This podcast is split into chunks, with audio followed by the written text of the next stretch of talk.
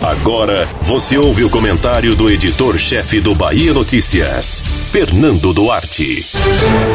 Um supermercado em Recife, Pernambuco, cobriu o corpo de um colaborador que morreu de um mal súbito e permaneceu funcionando normalmente até que o Instituto Médico Legal local o removesse.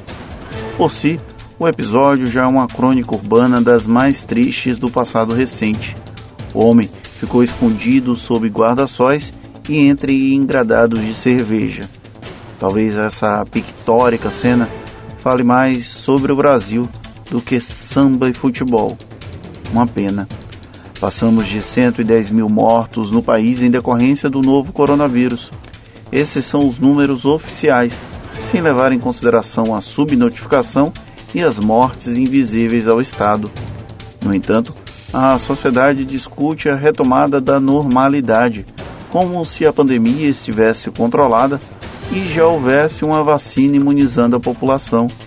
É certo que permanecer com tudo fechado iria acelerar ainda mais o nosso colapso social.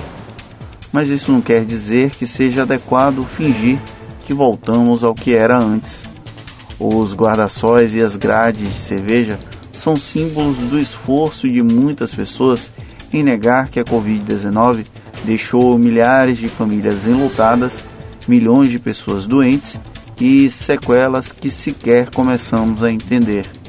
Por mais que haja o esforço para não ver o que está diante dos olhos, vítimas com nomes e sobrenomes são mais do que os números divulgados diariamente. Não por sadismo da imprensa, como se apressam em julgar, mas para demonstrar a real dimensão da tragédia. Para quem cercou e cobriu o corpo do representante comercial com itens do próprio supermercado, pareceu pouco importante a história daquele homem que encarou a própria morte ali onde prestava serviço. Isso não quer dizer que houve um total desrespeito. Não dá para julgar sem saber o contexto completo. Porém, não podemos aceitar a normalização de uma morte, como se aquela vida que se esvaiu fosse nada. Vamos continuar funcionando, pois a rotina continua.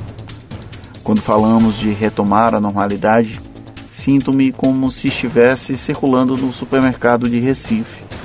Nos corredores havia um corpo, uma família lutada, mas ainda assim era preciso continuar a vida, continuar seguindo, mesmo que para isso fosse necessário fingir que ali não repousava uma pessoa, que não descansava uma vítima da nossa própria insensatez nossa vida segue, a dele e a de milhares de vítimas do coronavírus. Infelizmente, não. Você ouviu o comentário do editor-chefe do Bahia Notícias, Fernando Duarte.